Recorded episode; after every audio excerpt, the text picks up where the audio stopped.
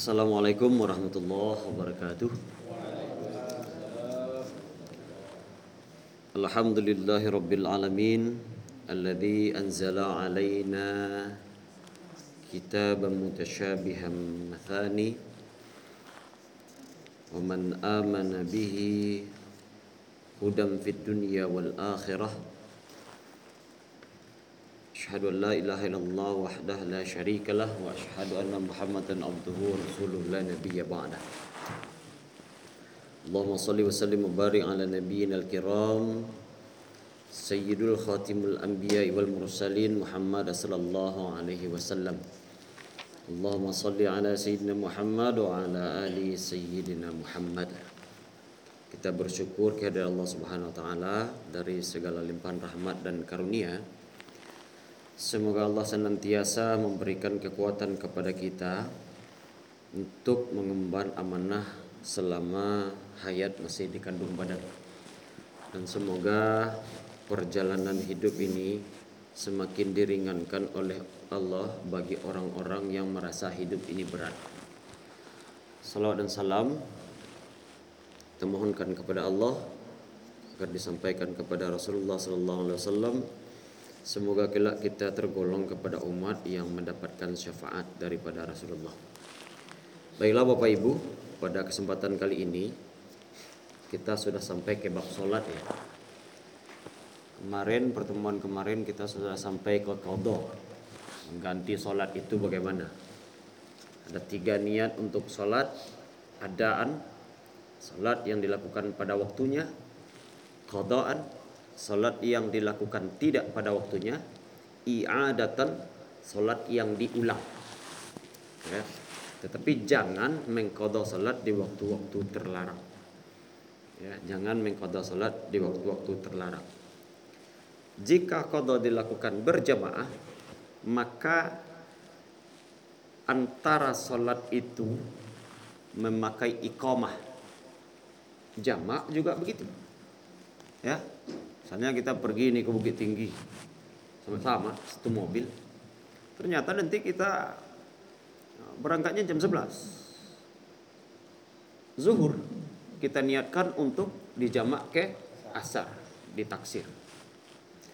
Berhentilah kurang lebih nanti di panti atau rao kemungkinan waktu asar itu udah masuk. Nah, bahkan kalau di purba saja udah masuk itu karena dua jam keempat. Nah, setelah kita datang waktu masuk itu, karena itu dijamak dan dilakukan berjamaah, maka di antara sholat zuhur dan asar itu kalau berjamaah lakukan iqamah. Nah, jadi harus kamat. Jangan nggak ada iqamahnya karena itulah pembatas dua adzan yang dimaksud. Nah, sekarang kita masuk kepada hal-hal yang berhubungan dengan sholat dan masjid berhubungan dengan sholat dan masjid. Ternyata kajian dalam fikih tentang adab sebelum ke masjid itu mulai dari pakaian, bersuci, banyak sekali. Dan memang kita harus paham dengan baik sehingga betullah dikatakan Rasulullah itu 27 derajat itu memang betul-betul yakin kita dapat. Mulai dari nida azan, persiapkan diri di rumah, bersihkan semua yang tidak melanggar atau membatalkan sholat. Berwuduk di rumah. Ada lagi adabnya di WC lagi. Berjalan lagi tanpa berbicara ke masjid. Masuk masjid tanpa berbicara lagi. Ada lagi tahiyatul masjid. Nah sekarang kita sampai ke objeknya ke masjidnya. Ada adab berjalan ke masjid. Wa idza maaf idza uqimatis shalah wa fi lafzin akhar idza sami'tumul iqamah famshu alaikumus sakinah. Apabila iqamah sudah dikomandangkan atau sudah terdengar adzan dalam riwayat lain ya maka berjalanlah dengan tenang. Nggak boleh tergesa-gesa berlari-lari kita mengejar sholat itu tidak boleh. Ya nanti jatuh di situ nggak jadi sholat berjamaah. Ini yang diharapkan. Atau ya lebih baik disiplinkan diri 5 atau 10 menit kata ulama itu jauh lebih baik menunggu daripada mendengar nidak dulu atau mendengar adzan dulu. Maka jika ingin mendapatkan yang sempurna, Rasulullah sampaikan dalam riwayat Muslim, sesungguhnya salah seorang di antara kalian apalagi apabila dia berniat berjalan menuju masjid itu, maka ia berada dalam salat tersebut. Meskipun dia ditabrak mobil nanti di jalan sebelum masuk ke dalam masjid, maka dia tergolong jamaah masjid. Begitu itu. Orang yang terbiasa ke masjid tidak ada halangan baginya sholat berjamaah ternyata dapat musibah. Kalaulah tak gara-gara musibah nih pasti bisa dipastikan dia ke masjid. Maka selama dia berbaring di rumah sakit dia terhukum sebagai jamaah masjid. Jadi nggak harus jasad yang keberangkat ke masjid itu. Begitu penghargaan bagi orang-orang yang sholat berjamaah oleh hadis Rasulullah SAW. Akan tetapi dalam persoalan wudhu, jika salah seorang kalian di antara kalian itu berwudhu kata Rasulullah secara sempurna, maksudnya di rumah ini ya, bukan di masjid, bukan di tempat masjid. Jika seseorang berwudhu secara sempurna di rumahnya, kemudian berjalan pergi menuju masjid, untuk melakukan solat berjamaah di masjid maka tidaklah dia melangkahkan kaki kecuali satu langkah kaki itu menggugurkan satu dosanya.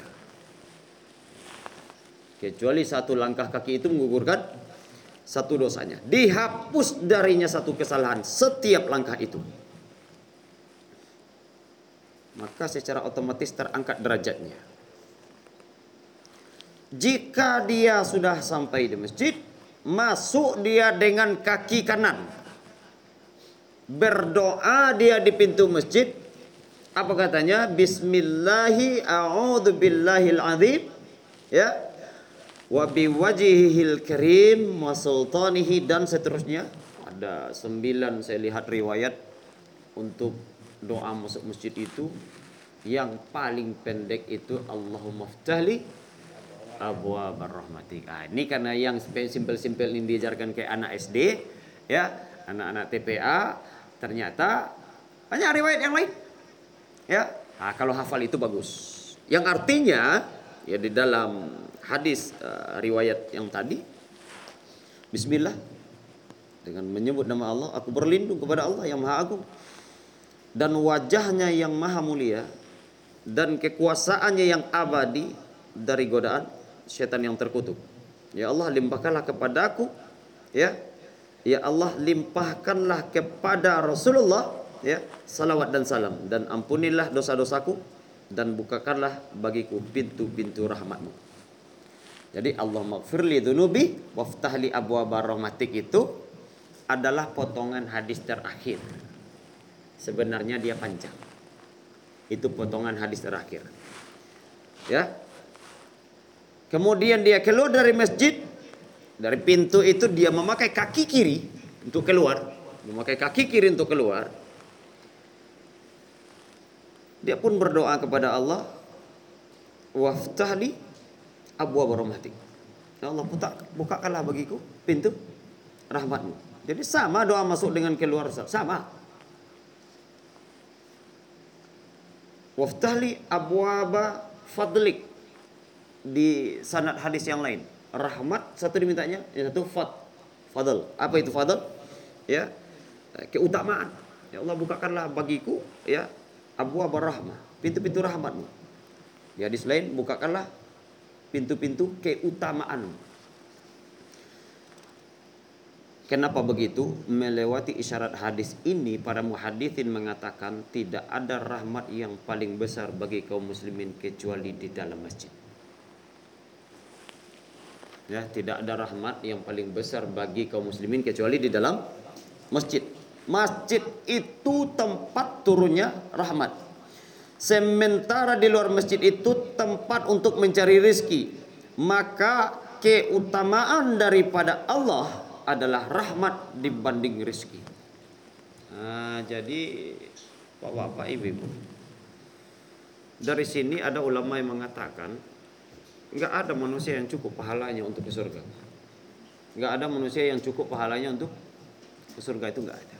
Kalaulah tak terlibat rahmat Allah, enggak mungkin enggak akan ada kita yang masuk surga. Ya. Jadi begitu menentukan rahmat Allah ini. Ya. Kemudian apa adab? Masuk ke dalam masjid, sholat tahiyatul masjid. Nah, di sinilah berlaku adab-adab itu yang kadang-kadang orang salah pakai. Satu, di masjid berlaku hukum darajat, hukum derajat, hukum tingkatan hukum keafdalan. Orang yang masuk masjid pertama dia kejar saf di depan, maka saf di depan ini jauh lebih afdal dibanding saf yang kedua, begitu juga yang ketiga dan yang keempat. Ya. Duduklah untuk mengatur waktu itu yang sangat baik, tetapi apabila salah seorang di antara kita berada di masjid, maka janganlah mengayam. Mengayam itu ah, ah, ah Ha, itu tak boleh dalam masjid. Menghilangkan kehusukan. Nah, kalau nanti terdengar ceramah kiat salat khusyuk salah satunya hadis ini. Jangan bunyi-bunyikan juga badan tuh di tahu kali orang capek kali badan tuh ya. ya. Capek juga yang lain tetapi ada tempat yang lain jangan di dalam masjid. Cari tempat yang lain ya. Sementara di hadis yang lain disampaikan, apabila salah seorang di antara kalian beruduk di rumahnya, lalu ia mendatangi masjid, maka ia dicatat sedang dalam keadaan solat hingga ia pulang. Hingga dia pulang. Ternyata orang yang meninggal dalam perjalanan ke masjid, menjelang dia balik lagi ke rumahnya, jika dia meninggal matinya syahid. Ya? Matinya syahid. Adapun orang-orang yang berada di dalam masjid namun bukan untuk tujuan menunggu solat ya maka sangat tidak dianjurkan mengganggu orang solat. Komur-komurnya di tepi itu keras pula suaranya salah-salah pula bacaan orang yang solat. Ya kan? Itu nggak boleh ya. Tetapi jika sudah terdengar iqamah la sautan lahu illa sautal imam Seharusnya adab di dalam masjid kalau ikamah sudah dikumandangkan tidak ada satu suara pun yang boleh berbunyi kecuali suara imam. Nah, mulailah imam itu memimpin solat. Ya. Carilah saf yang pertama. Pada dasarnya ada ulama yang mengatakan bahwasanya orang yang mengetahui pahala saf yang pertama itu sama halnya dengan seorang yang mengetahui bagaimana pahala azan itu. Ini yang sering-sering azan di masjid ketahuilah. Sekali anda azan di masjid, anda sama dapat pahalanya dengan orang saf pertama di depan. Memang besar, besar pahala orang azan itu.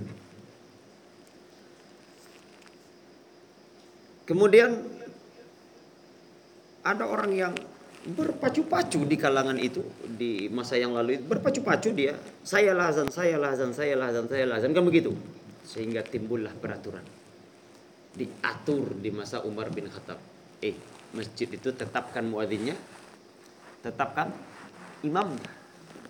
Tetapkan muadzinnya tetapkan imamnya maka hendaknya orang yang ada di belakangku dari kalian adalah orang-orang yang berilmu dan orang-orang cerdas kata Rasulullah. Kenapa dikata-kata di belakangku itu berilmu dan kecerdas itu terbukti kepada siapa yang memilih saf terdepan terlebih dahulu. Maka disinyal, disindir oleh Nabi bahwasanya mereka dianggap berilmu dan mereka dianggap cerdas mereka yang langsung di belakangku kata Rasul jika Rasulullah posisinya di imam inilah orang yang paling dimuliakan oleh Rasulullah di pertama. Maka ketika sudah bersaf luruskanlah saf itu.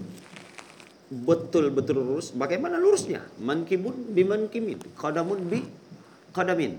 Nah, coba berdua ke sini. Nah, sini Kasih contoh.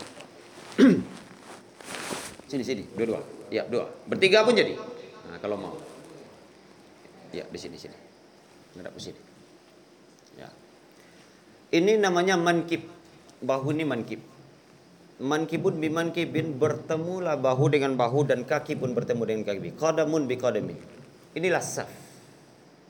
Ah, kalaulah dikatakan dia nanti melipat tangannya, ya. Orang yang duluan sujud dilarang tak punya adab dikengkangnya pula begini kayak mana lah kurang kiri kanan mau sujud. Nah, ada tuh yang kurang-kurang cerdas tuh ada. Ya. Ini bertemu bagaimana membuka kaki? Membuka kaki selebar bahu. Membuka kaki selebar. Coba geser sih. Begini nanti ya kan. Kalau begini kita ibu-ibu, Nanti pas sujud segini renggang saf tuh. Nah, renggang saf itu. Nah, makanya buka kaki selebar bahu. Nah. Rasulullah ajarkan di sini mankibun bimankibin bertemu ini jika ada hadis yang mengatakan jika jarak antara saf itu ada, ada setan di situ. Kalau setan itu di mana aja ada. Ya, akan tetapi ini hanya persoalan adab, bukan persoalan batal atau tidak batal sholat. Ada orang yang kita, kita pertemukan kaki dia dengan kaki dia geli dia, digini kayaknya. Jangan dipertemukan lagi.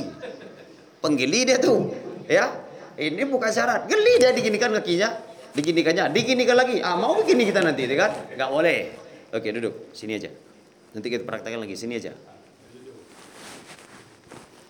Anda masih deh. Oh, lo betul. Aku udah pandai bahasa Batak sikit-sikit. Maka kita masuk ke rukun. Nah, masuk rukun ini langsung praktek aja lah ya. Coba. Berdiri aja. Uh, kajiannya nanti kita praktek aja dulu. Ya.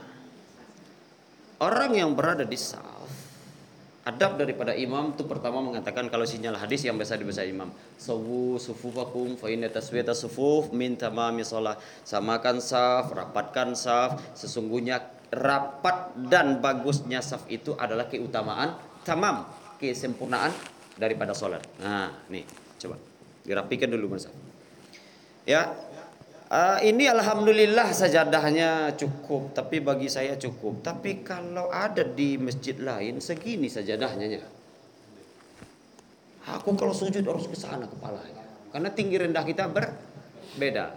Jangan sajadah yang mengukur mengukur di mana kepala ditaruh. Sama dengan ini bu. Kalau ini kelap kesempitan kita beli, jangan kepala yang dikikis. Ya, tukar dengan yang lapang. Jadi adabnya begitu. Beli kopiah sempit, kepala diperkecil nggak bisa. Ya. Kalau ini kecil sajadahnya, sujud kita kita kurangkan sempurnakannya, nggak bisa, nggak boleh. Oke, coba angkat tangan. Ya, Rasulullah dalam riwayat hadis sangat banyak sekali tentang riwayat sifat salat Nabi ini. Rasulullah tidak pernah membuka jari. Tak ada muka jari. Rasulullah merapatkan jari. Ya Rasulullah ketika takbir merapatkan jari, nggak ada begini, merapatkan jari dan juga tidak begini. Ya, merapatkan jari, rapatkan saja. Diangkat sampai ke bahu. Saya katakan lagi ke awal yang namanya tangan itu ini. Bagaimana mungkin nampak oleh sahabat sementara sahabat di belakang ya karena dari belakang nampak kita. Coba angkat tangan. Takbir. Nampak nggak tangannya? Nampak? Dan dilarang membuka lebar-lebar. Ya, maka ini biasakan saja. Ya, tingginya berapa kan begitu? Yang penting tangan ini nampak. Nampaknya sedikit Ustaz, setengah aja nampaknya. Boleh. Yang nggak boleh itu tidak nampak. Ah, tidak nampak di belakang. Artinya tangan tidak melebihi bau. Ah, kan nampak di sahabat oleh Rasulullah kayak mananya di depan itu. Ternyata Rasulullah mengangkat tangan ya setinggi bahu. Selama tangan ini berada di antara telinga dan bahu itu boleh berapapun tingginya. Yang tidak boleh itu melebihi telinga. Karena udah melebihi telinga. Patokan daripada adab untuk memahami ini adalah tangan nampak di antara telinga dan bahu. Ya, dan juga tidak terlalu lebar. Jadi kalau ada orang begini, Allahu Akbar, boleh. Ya, Allahu Akbar. Segini aja nyala, nampak sedikit aja jarinya segininya nampak dari belakang, boleh. Nggak ada permasalahan di situ. Yang nggak boleh itu Allah. Apalagi main ngayun ke belakang. Allah. Ada. Saya nampak itu ada. Nah, ya. Rasulullah katakan tidak melebihi bahu. Artinya ulama memakai nampak dari belakang dan tidak membelakangi bahu. Apalagi sampai nampak putih tangan ke bagi orang di belakang kita. Itu tak boleh. Satu, adab mengangkat tangan. Pertama, kita tidak boleh terlalu merenggangkan tangan. Ini setinggi ini boleh, nampak di belakang, agak sedikit tinggi boleh, segini pun jadi. Ya, ini perlu dipahami. Jangan begini. Tidak boleh. Ada pula begini, dikenakannya pula telinganya. Ada dalam beberapa tempat kita lihat kalau nggak kena telinganya sama jempolnya nggak afdol rasa dia kan. Jadi jangan ya, biasa aja Allah Akbar. Oke? Okay? Itu yang pertama. Yang kedua, bagaimana menaruh tangan menghadap sana lagi? Bagaimana menaruh tangan? Taruh tangan ini banyak pendapat. Terlalu banyak pendapat. Pendapat ini boleh kita pakai yang mana? Allahu Akbar. Dalam satu hadis Rasulullah setelah takbir meletakkan tangannya di atas dadanya. Ya. Tapi sebelum meletakkan Rasulullah mengepal. Mengepal. Mengepal tangan. Tidak ini. Tangan yang dikepal, ini yang dikepal. Allahu Akbar. Tangan ini dikepal, jangan ini. Apalagi begini. Tangan disuruh mengepal. Jadi kalau pergelangannya pun masih boleh karena kena tangannya. Yang nggak boleh itu begini. Ini nggak tangan lagi, Pak. Ini udah lengan bawah namanya. Ya, maka hukum memegang tangan ini karena nanti kesannya akan mengganggu ke sebelah, maka sebagian ulama dan Nabi mempraktekkan meletaknya Allah Akbar. Taruhnya di dadanya, ada hadisnya tuh. Menaruhnya di, di depan dada. Kalau dia tidak mengepal tangan begini dan nanti jadi. Ya kan? Salah. Jadi simpel aja. Yang kayak gini tidak usahlah dipertentangkan gitu. Kalau menurut saya. Tetapi kalau ingin tahu dalilnya begini, mengepal tangan. Kata-kata kepalan di kadang-kadang ya dimaknai oleh para ulama yang ahli dengan ini. Dia Rasulullah mengatakan meletakkan tangan kanan di atas tangan kiri. Enggak boleh begini. Ya. Mengepal itu adalah begini. Tidak pula menggenggam. Mengepal dengan menggenggam beda. Menggenggam itu kita menggenggam keras. Tapi kalau mengepal itu seakan-akan tangan ini berada utuh di atas tangan kiri. Taruhnya di sini boleh, ya. Yang memakai madhab yang menaruh begini biasanya hambali. Madhab hambali dia memakai begini. Kemudian madhab-madhab dari pemahaman Syekh Muhammad bin Abdul Wahab juga di sini ya orang-orang salafi orang-orang roja TV yang sering roja TV dia yang begini nggak apa-apa itu betul nggak ada yang salah itu betul ya baru di madhab syafi'i itu antara perut dan dada segini bahkan ada yang di atas pusar tapi kalau nanti sudah di depan pusar dan di bawah pusar itu ada sebagian dari madhab maliki ada yang lepas Allah Akbar lepas nah siapa yang sudah naik haji nanti nampak di Mekah nih ini madhabnya maliki ini madhabnya maliki jangan disalah-salahin Allah Akbar. Lepas.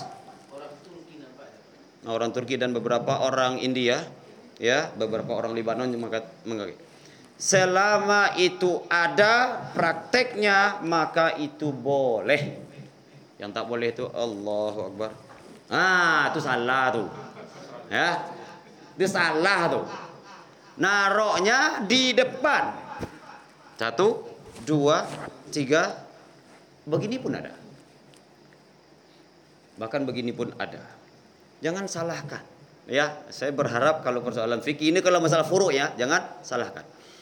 Kemudian bagaimana rukun sholat? Inilah yang pertama, ya kan? Jangan sampai gerakan kita salah. Coba takbir, Allah Akbar. Oke, turun, lepas tangan. Oke, tidak apa-apa. Coba untuk rukuk, Allah Akbar. Ya.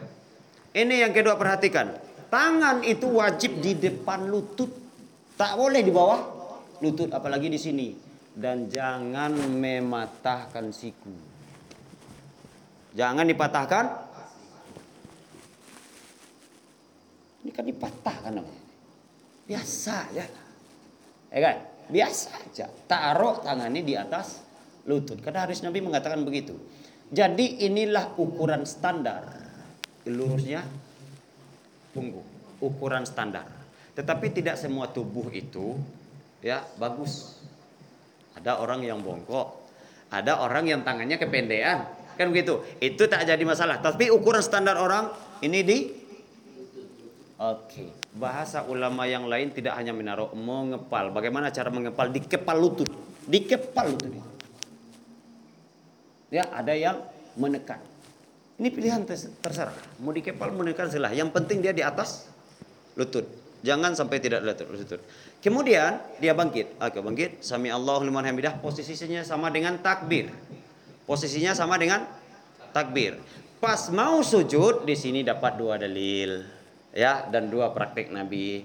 Satu dalil Rasulullah melaknat orang yang sujud macam onta sujud. Kayak mana onta sujud? Onta itu kan empat kakinya. Dia dahulukan kaki, mematahkan kaki depan, baru dalam posisi nungging, setelah nungging baru dia turun. Nah kayak ini nih.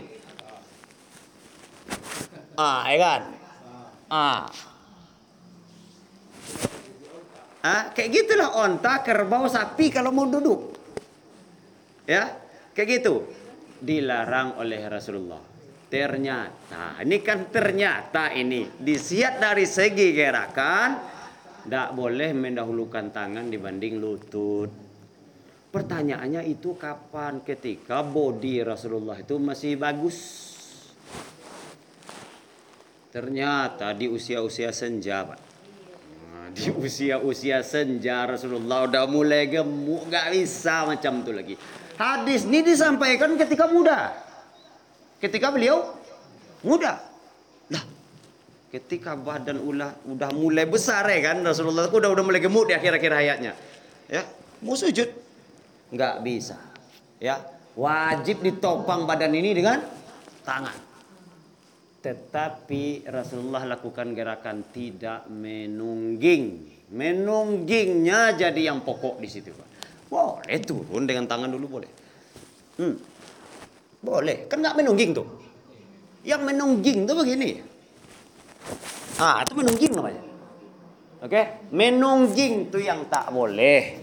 Ya, jangan lagi persoalkan mana yang duluan tangan daripada lu kembalikan ke badan masing-masing.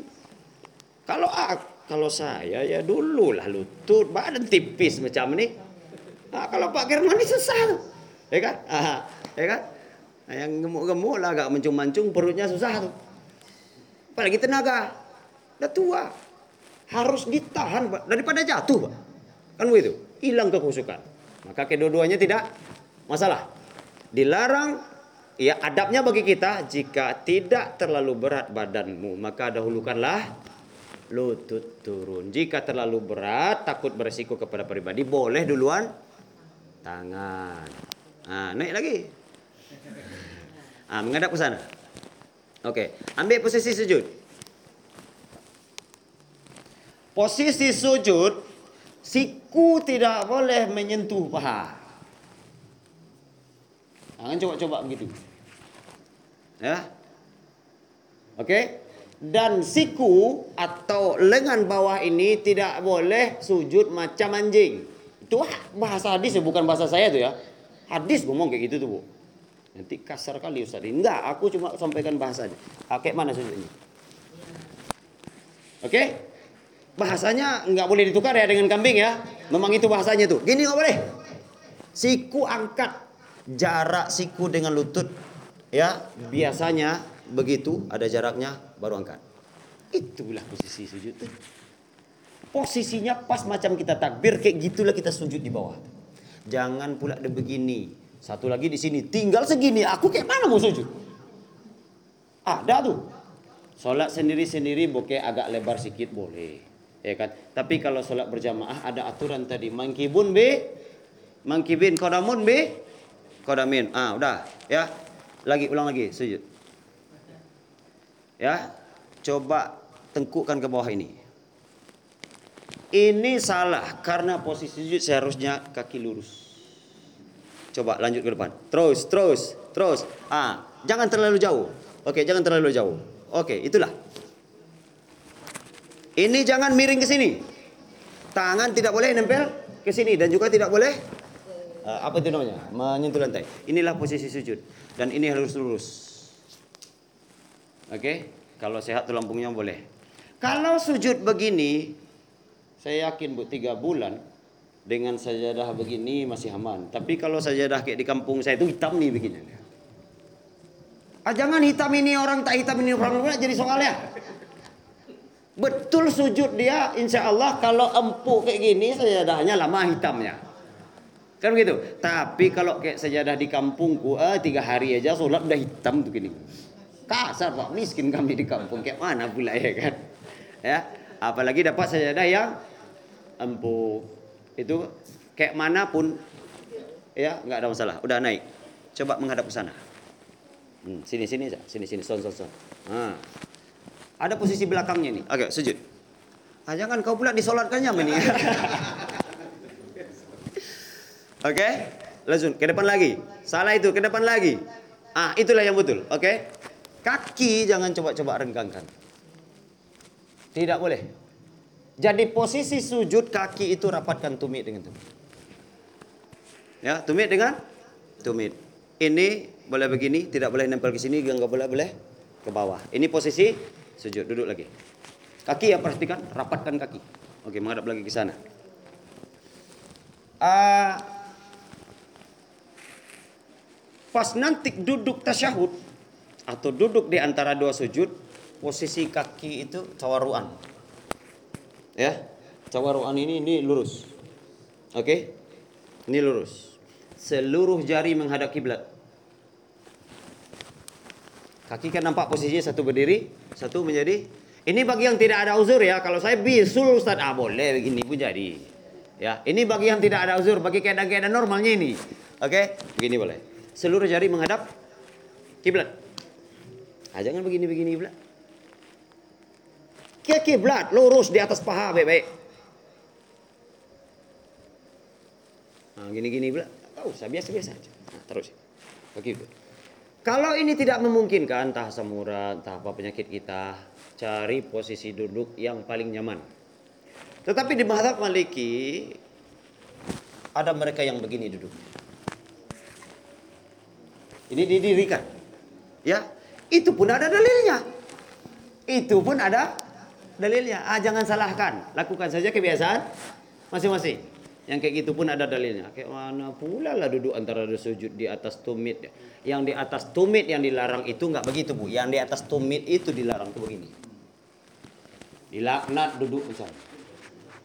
Duduk begini dalam sholat dilaknat. Ini tidak ada ini di atas tumit namanya. Kalau ini tidak di atas tumit namanya. Tumit itu ini. Oke? Okay? Ini tidak di atas tumit namanya. Kalau begini tidak di atas tumit namanya di samping ya dan ini lepas dari panggul. Tapi kalau begini, nah ini yang nggak boleh. Ya, Rasulullah melarang duduk di atas kedua tumit ketika di antara dua sujud. Kira-kira begitu. Jadi posisi duduknya begitu. Uh, apa lagi itu tentang gerakan? Ah, ya. Kita uh, apa duduk tasyahud awal ya kan tasyahud awal bedanya dengan tasyahud akhir tadi kan udah biasa kita lakukan ya tasyahud akhir ini keluar ini begini berdiri bagus tak sanggup berdiri begini pun boleh boleh tergantung mana yang paling zaman jangan gara-gara kaki uh, uh, badan kita sakit karena ada penyakit mungkin masing-masing pribadi sehingga kita nggak nggak nyaman melakukan sholat itu itu senyaman mungkinnya tetapi kalau kaidah normalnya itulah posisinya. Bagi orang yang uh, tasyahud ya kan rakaat kedua, rakaat ketiga, bagi maghrib atau rakaat keempat, bagi yang salat empat rakaat begini.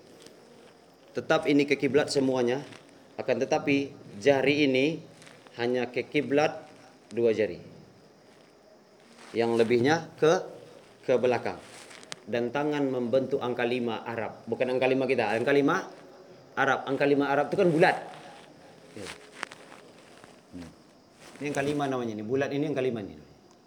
Ya. Jadi nggak boleh begini. Nggak boleh. Nggak boleh lepas. Dipertemukan. Ya. Jari tengah dengan telunjuk. Dan ketika uh, melihat ada yang begini-begini, ada yang begini-begini, ada yang angkat itu pendapat furu di madhab. Jika ikut Syafi'i dia mulai mengangkat asyhadu an la ilaha illallah wa asyhadu anna muhammadar rasulullah. Ini sampai salam dia begini aja jarinya kan, itu Syafi'i. Oh dihambali ke mana? Selama ada lafaz Allah diangkat. Ya, at-tahiyyatul mubarakatus salawatut thayyibatu lillah. Assalamu alayka ayyuhan nabiy wa rahmatullah. Ah, setiap ada kata-kata Allah dia mengangkat. Ini mazhabnya Hambali ini. Ya, tapi kalau dalam mazhab Maliki dia tidak menentukan gerakan, yang penting tangannya bergerak. Ada bergeraknya begini, ada bergeraknya mutar-mutar. Tidak jadi masalah. Isyarat yang ada di dalam hadis cuman jika kamu sedang melakukan tasyahud, maka mata tidak lagi ke sajadah tetapi ke ujung jarimu.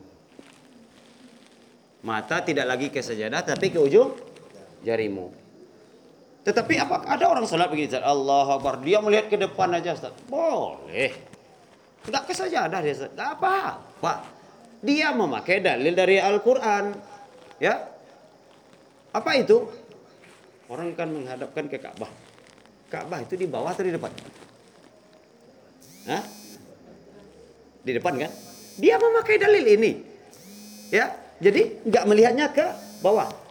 Apakah itu di depan Ka'bah atau tidak di depan Ka'bah, dia pahami dalil ini adalah untuk menghadapkan wajah ke ke Ka'bah.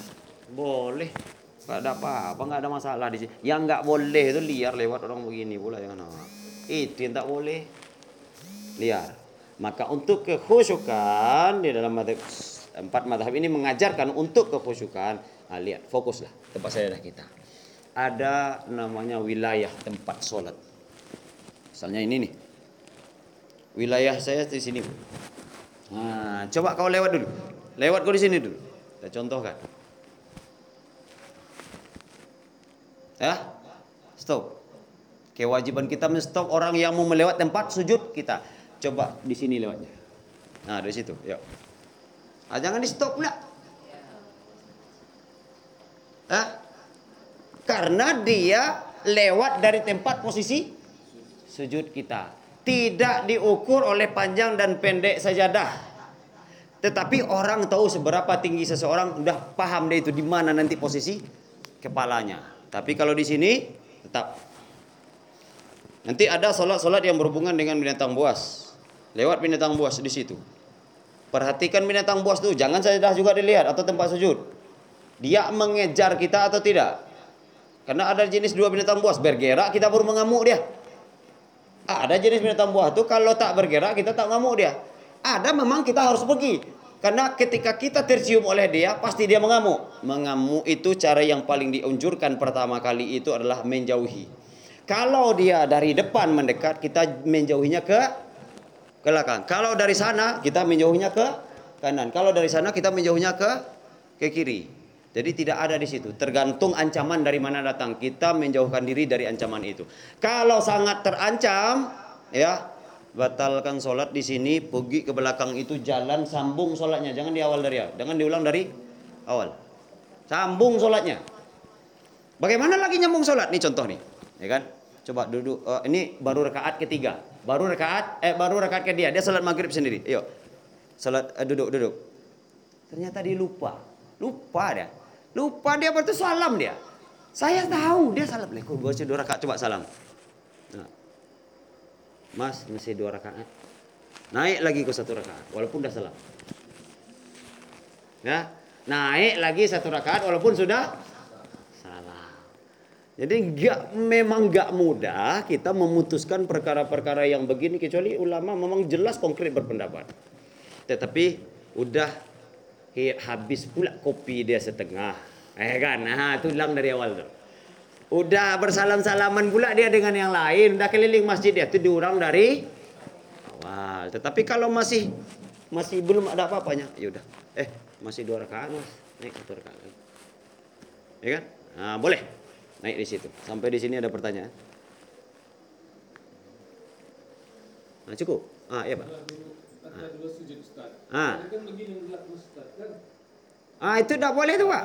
Tidak boleh tuh. Ah sama aja itu pak. Sama aja. Duduk antara dua sujud, harap sangat kita berharap satu tumit kanan tidak di atas panggul. Eh bukan di bawah panggul. Tumit kaki kanan jangan di atas. Jangan tumit kaki kanan inilah kayak mana lo supaya nggak pantat kita nggak di sini. Kayak mana lah caranya? Boleh begitu pak, tidak diluruskan karena nggak sanggup kita. Boleh pak. Ini kan begitu itu pak posisinya. Hmm, kan begitu. Tapi nggak kena pak ke panggung. Yang nggak boleh itu duduk di atas dua tumit. Ah, atur aja lah posisi masing-masing. Dua tumit. Nah, itu bahasanya. Jadi kan bisa tuh kita renggang kalah sedikit, Pak.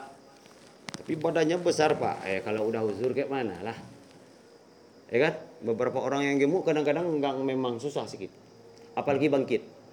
Ya, maka ketika kita bangkit ibu-ibu, sebenarnya ada di situ namanya duduk oh, tumak nina. Sujud. Ya kan?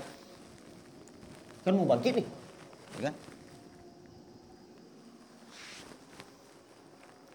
Akan banyak begitu orang bangkit. Hadis yang tadi duduk macam onta mau sujud, bangkit seperti onta pun mau bangkit. Onta pun mau bangkit dia menungging dulu.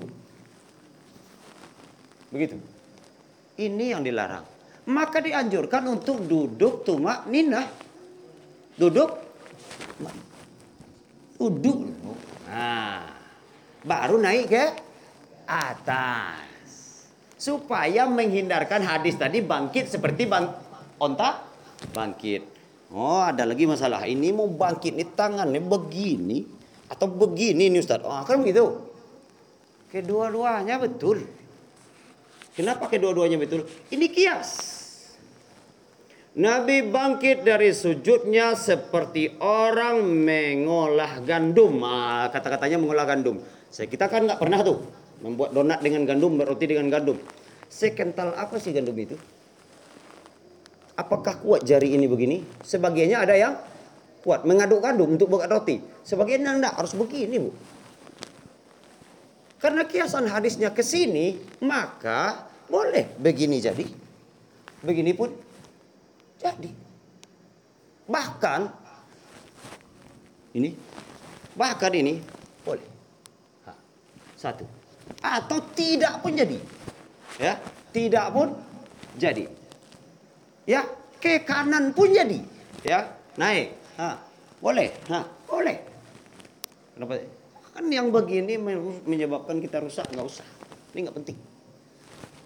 Tapi kalau ingin mengetahui dalilnya, ternyata kiasannya itu mengolah tepung gandum untuk jadi dengan roti.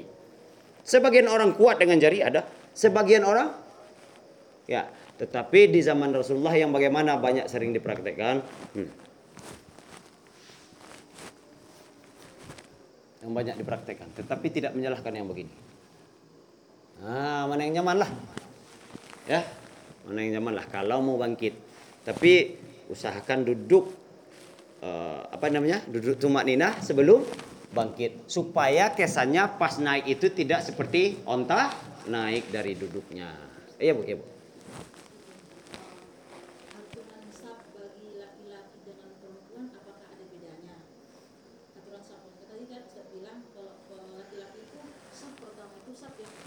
Ya. Ah, Ya. Yang kedua, uh, kalau saya tidak salah mendengar, uh, ada hadis yang mengatakan janganlah kamu sujud seperti binatang sujud, berarti uh, lengan diangkat. Tapi diangkat lengan ini sehingga anak kucing bisa lewat. Itu bagaimana maksudnya Pak Ustaz? Nah, kemudian Pak Ustaz, uh, bagi kami perempuan, apakah ada beda gerakan sholat antara laki-laki dengan perempuan? Misalnya dalam sujud. Iya, iya, iya, iya. Ya. Oke. Yang pertama dulu Bu ya, apakah ada perbedaan antara laki-laki dan perempuan dalam persoalan saf? Dalil utama itu siapa yang pertama datang dia ke masjid. Di zaman Rasulullah itu jarang perempuan ke masjid. Jadi terjadinya perempuan sholat ke masjid ini, ya kan, bagi yang memiliki mahram. Tapi di zaman Rasulullah, di zaman sahabat, ibu tak akan melihat perempuan ke masjid, kecuali satu-satu yang udah tua renta Ya. Kadang mereka ke masjid untuk beriktikaf. Maka ada ulama dulu mengkhususkan masjid perempuan. Mengkhususkan masjid perempuan. Tetapi kadang-kadang itu menyulitkan sehingga di satu masjid dibikinlah macam ini untuk membedakan perempuan dan dan laki-laki. Keutamaan pertama itu yang baru datang cari saf yang pertama. Cari saf yang pertama. Ah, setelah itu dijadikan jamaah ternyata ada hukum boleh berjamaah bagi perempuan. Maka dianjurkan untuk yang perempuan yang kecil-kecil di depan. Itu hukum berjamaah perempuan ya bukan hukum berjamaah di masjid. Jangan samakan itu. Ya kalau ibu-ibu sholat berjamaah semuanya perempuan di satu masjid khusus utamakan yang kecil-kecil di kalau tidak meribut di belakang nanti itu salah satu alasan logika. Ya. Tetapi bagaimana kalau ibu datang ke masjid yang bercampur? Dalilnya cuma kembali ke yang pertama. Siapa yang datang duluan, dia cari saf pertama duluan. Enggak berlaku hukum adab khusus. Berlaku hukum adab masjid. Jadi begitu cara memahaminya ya. Ada ustadz yang mengatakan untuk laki-laki safnya di depan ter, uh, yang yang paling bagus. Untuk uh, yang perempuan uh, yang tua-tua di belakang paling bagus. Ada kajian begitu untuk masjid khusus perempuan. Bukan masjid yang umum macam nih, ya. Nah, jadi kalau masjid hukum macam ini hukumnya umum. Ya, apa hukum umum itu? Makmum yang paling afdal adalah orang yang di depan. Yang pertama datang beruntung lah. Ibu pertama datang, yang kecil-kecil datangnya belakang. Awak pula yang mau menyuruh-nyuruh dia ke depan dulu. Tertinggal nanti sholatnya. Hilang kekhusyukan dan segala macamnya. Nah, tapi kalau ada pengurus yang mengaturnya bagus. Bolehkah dibikin di masjid macam kita ini kita anak-anak kita suruh di depan ustaz? Mantap lah. Dua sudah langsung terlakukan. Kan begitu? Jadi jangan dilanggar dibatalkan yang satu untuk mengambil yang satu. Kalau bisa dilakukan dua-dua mantap. Yang kedua tadi apa Bu? Mohon maaf terlambat sedikit di sini. Uh, tentang uh, gerakan sholat bagi perempuan. Gerakan sholat bagi perempuan pada dasarnya dalil sama dengan dalil laki-laki tetapi adab berbeda. Dalilnya sama dengan laki-laki, adab berbeda. Salah satu contoh dalam posisi sujud, perempuan tidak boleh membuka tangan. Dia memasukkan tangannya ke ke dalam tubuhnya. Tidak pula diwajibkan merapatkan tidak, tetapi tangannya tidak keluar dari bahunya. Begitu kata ulama. Tangannya tidak keluar dari bahunya. Karena perempuan sujud. Hmm. Tetapi ingat itu juga tidak mengizinkan ibu-ibu menempelkan. Ya, tidak diizinkan menempelkan siku ke sini, tetapi memasukkan tangan ke ke dalam. Jangan pula begini perempuan ya kan? Boleh. Itu di antara salah satu sujud. Di takbir yang mana Ustaz? Kan begitu? Apakah takbir perempuan sama dengan laki-laki? Takbir perempuan sama dengan takbir laki-laki tetapi tidak setinggi takbir laki-laki. Allahu Akbar. Kalau ada yang mengatakan takbir sampai di dadanya, Aisyah takbir ketika tangannya pas di depan dadanya, maka itu diizinkan oleh Rasulullah. Kenapa begitu? Karena Aisyah tidak mengimami kaum ummahat. Dia takbir untuk dirinya sendiri, dia takbir bukan untuk contoh dari yang lain. Nah, begitu cara memahami dalil itu. Eh, tapi kalau Aisyah itu nanti berdiri di depan ummahat, pasti akan kelihatan Aisyah takbir, tangannya tidak nampak oleh makmum yang di belakang. Maka melewati dalil-dalil ini, ternyata takbir perempuan itu yang dilarang membuka tangan, bukan tinggi dan rendah tangan. Membuka tangan itu yang dilarang, mengengkangkan tangannya. Itu biasa aja. Allah Ya, apa-apa. Tidak tampak dari belakang, boleh. Selama begitulah kondisi tangannya supaya tidak uh, terenggang. Itu dalam posisi takbir. Di dalam posisi mau sujud sama, bangkit dari sujud sama, duduk dan antara duduk sujud sama gerakannya. Salam nampak uh, apa? Pipi. Assalamualaikum warahmatullahi Nampak sama orang di belakang. Membaca bacaan solat, bolehkah tutup mata? Jangan tutup mata. Tapi saya nggak khusyuk, nggak ada hubungan khusyuk dengan tutup mata. Lewat harimau di depan nanti tidak nampak. Ya, tidak. Mulut, mulut apakah diam? Allah apa? Diam aja dia kan. I mulutnya nggak bergerak, macanya tutup itu sesuatu yang menyalahi. Bukan begitu cara cari kekhusyukan di sholat. Siapa pun yang berada di belakang Nabi melihat jenggot Nabi ber gerak. Ketika jenggot bergerak pasti mulut bergerak. Ketika ada dalil mengatakan jika ada yang mengancammu maka boleh mundur artinya mata di dibuka. Jangan ditutup. Boleh tidak ditutup sebentar Ustaz? Boleh. Sebentar boleh, tapi jangan selama sholat. Ya, kira-kira begitu. Yang tiga, ketiga apa tadi Bu?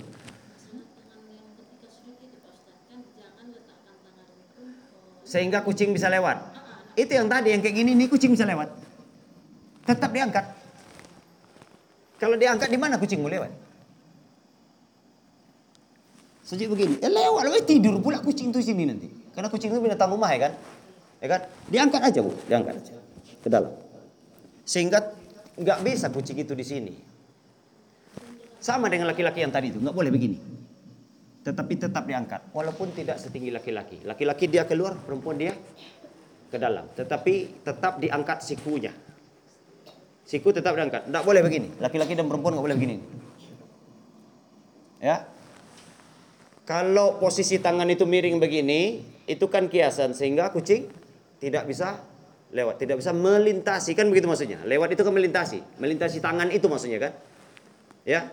Artinya jangan taruh tangan di luar tubuh. Nah, gitu juga karena kata syarah hadis itu. Bagi perempuan yang sujud jangan taruh tangan di luar tubuh. Di luar di luar tubuh kita taruh ke dalam ke dalam tubuh. Ah, kira-kira begitu. Ada lagi itu dikiaskan, dikiaskan, dipendapatkan oleh ulama bahwasanya perempuan yang ingin sholat dalam posisi sujud itu jangan ada sesuatu yang bisa masuk ke dalam pakaianmu. Meskipun itu binatang, binatang peliharaan mungkin, jangan sampai masuk dia ke pakaian kita. Makanya kita ibu-ibu itu pakai mukena. Supaya nggak ada yang bisa masuk dari luar. Tiga pendapat itu untuk kenyamanan sholat perempuan. Bukan menyebabkan sah dan batalnya sholat. Itu hanya adab. Bagi yang nyaman lah. Bagi yang tidak. Saya bisul. Apa itu? Nggak bisa kalau diginikan. Ya direnggangkan. Kan gitu. Saya ke Seleo Ustaz. Nggak bisa dirapatkan. Eh direnggangkan. Ya kan? Itu kondisional sifatnya. Akan tetapi yang pantangnya yang tadi itu. Nih pantang nih. Ya kan? Mendempetkan dengan paha pantang. Duduk di atas dua tumit. Tidak boleh, itu pantangan itu. Baru takbir melewati tinggi kepala. Tidak boleh. Tidak meletakkan tangan di depan badan tapi ke belakang badan. Itu tak boleh. Kaki dibuka jauh lebih lebar daripada bahu. Tak boleh. Nah, itulah jenis pantangan gerakan di dalam sholat. Mohon maaf atas segala kekurangan. Mudah-mudahan minggu depan bisa kita sambung lagi. Pak Tabiru ya ulil absar. Lalakum turhamun. Assalamualaikum warahmatullahi wabarakatuh. Allah.